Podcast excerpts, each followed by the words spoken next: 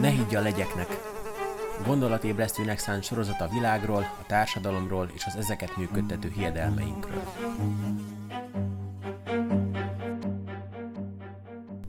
Hol vagyok én? Világképünk, hit és hiedelemrendszerünk sokszor hamis állításokon alapszik. Még ha nem is vesszük észre, a környezetünk által folyamatosan kondicionálva vagyunk bizonyos dolgokra, melyek elvárások, hagyományok formájában képezik életünket. Általában ezeket kérdés nélkül elfogadjuk, mert fel sem merül bennünk, hogy megkérdőjelezzünk egy olyan hitrendszert, amibe beleszülettünk. Pedig a legtöbb esetben szükséges volna elgondolkodni és feltenni bizonyos kérdéseket, hogy megértsük önmagunkat, hogy lássuk valójában hogyan is működik a világ, miként működik az ember.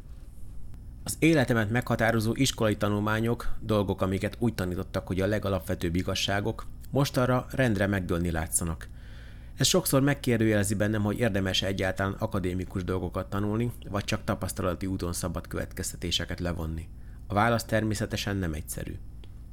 Az első ilyen élményem az volt, amikor a hiénákról kiderült, hogy a legtöbb esetben nem az oroszlán vadászta le saját zsákmányát, miközben a hiénák távolról kerülgetik az éppen lakmározó állatot, hogy majd ha ő felsége befejezte, akkor a maradékon civakodhassanak, hanem éppen ellenkezőleg – Csapatban a hiénák nagyon is jó vadászok, és az oroszlán az, aki elűzi őket a leterített zsákmánytól. Az állandó zsákmány kerülgetéssel csupán arra várnak, hogy visszakaphassák az einstandolt ételt. A hiéna pejoratív jelzőként azonban a köznyelven máig megmaradt, míg a jelző alapját szolgáló tétel már nem állja meg a helyét, de ha nem tudunk erről, akkor bizony a hiénákra, mint állatokra ugyanazzal a szemmel nézzünk továbbra is. Azóta persze Gondolkodó emberként magam is átértékeltem az akadémikus tudást egy-két helyen, mert saját tapasztalataim egészen mást mondanak annak ellenére, hogy a tömeg továbbra is ahhoz ragaszkodik, amire kondicionáltak minket. Azért szerencsére van olyan ismeretanyag is, aminek alapvetéseit a tudomány megfordította és felülírta, de sok esetben ez kevesekhez jut el, mert a médiákban ennek nincs hírértéke. Így van ez az agyunk és a szívünk kapcsolatával is. Mindig azt tanították, hogy az agy a legfőbb szervünk, onnan indul ki minden, az irányítja az egész testet, még magát a szívet is.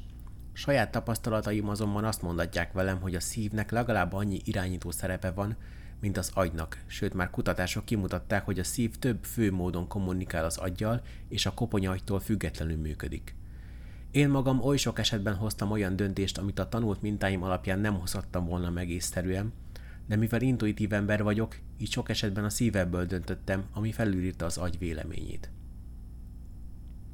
Van már tudományosan bizonyított, és egyben igazán lenyűgöző is, hogy a szívagy, ahogyan ezt szokás nevezni, vagy belső szívidegrendszer, összetett ganglionok, neurotranszmitterek, fehérjék és támasztósejtek bonyolult hálózata ugyanaz, mint a fejben lévő agyban, tehát a szívben van egy kis agy is.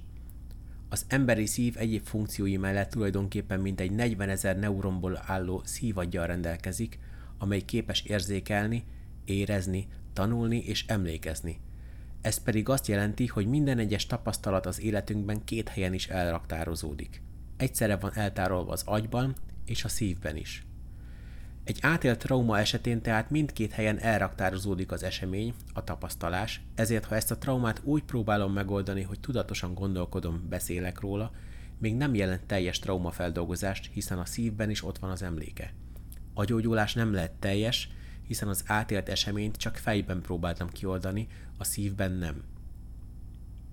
Ha megnézzük a világ természeti népeit, vagy akár egy kisgyermeket, és megkérdezzük tőlük, hogy hol vagy te éppen, akkor a válaszuk szinte minden bizonyal nem csupán szavakból fog állni, hanem gesztusokból is. A kezük rámutat a melkasukra, miközben azt mondják, itt vagyok. Szinte mindannyian ösztönösen tudjuk, hogy életünk nem a fejünkben, nem a karunkban, nem a lábunkban, hanem a szívünkben van.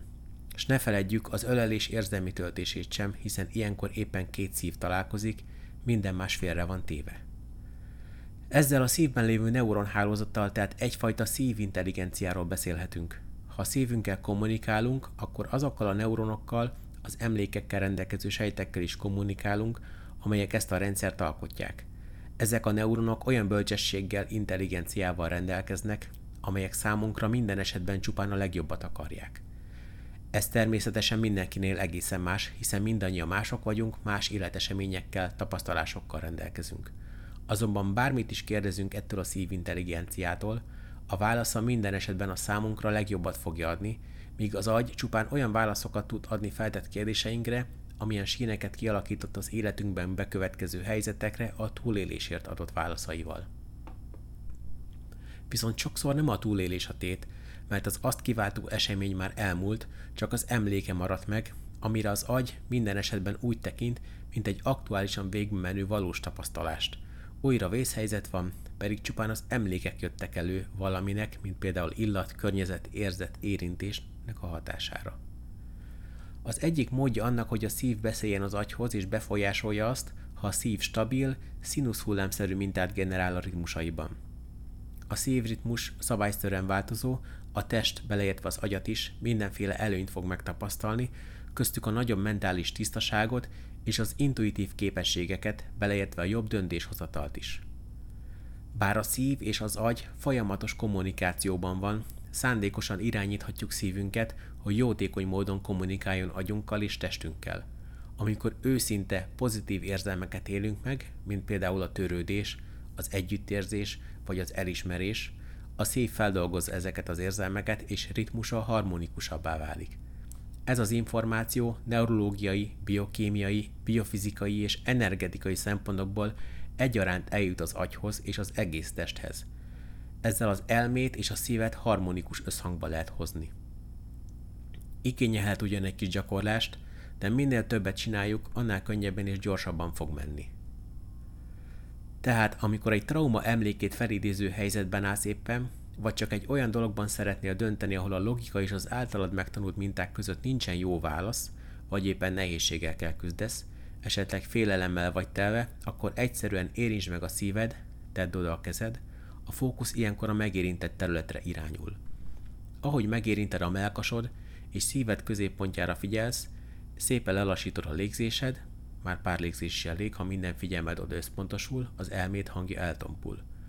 És ekkor az egész testednek az fogja üzenni ez a mozdulat, hogy biztonságban vagy. És amikor azt érzed, biztonságban vagy, akkor a testedben felszabadulnak a gyógyító folyamatok, hiszen ilyenkor a stresszt és vészhelyzetet kezelő folyamatokra nincsen szükség, a szív leállítja azokat.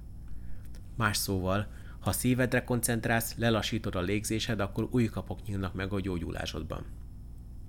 Ahogy a sámánok is tették, a papok szerzetesek is teszik ezt nyáig, amikor imára kulcsolják kezeiket szívük előtt, figyelmük oda irányul, ezzel pedig egy új kapcsolatra nyílik kapu, amelyben ott vannak a gyógyító folyamatok.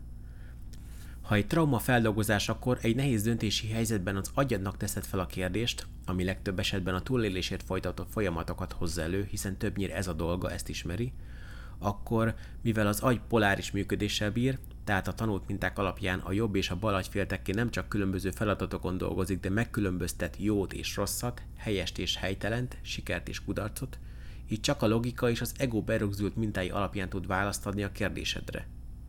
Amikor azonban a szívedet kérdezed, amely nem poláris szerv, akkor tudatosan felszabadítod magad ezekből a mintákból a szívintelligencia által, és a szíved válaszol, mielőtt még egyáltalán befejeznéd a kérdésed. Érdemes tehát megmegállni időközönként, kezünket melkasunkra helyezni, mélyeket lélegezni, figyelmünket csak is erre összpontosítani, hogy újra kapcsolódjunk szívünkhöz, önmagunkhoz, miközben csillapítjuk az elménkben rohanó sok-sok gondolatot, az ezernyi szinapszist, melyek nagy valószínűséggel csupán a túlélésről szólnak. thank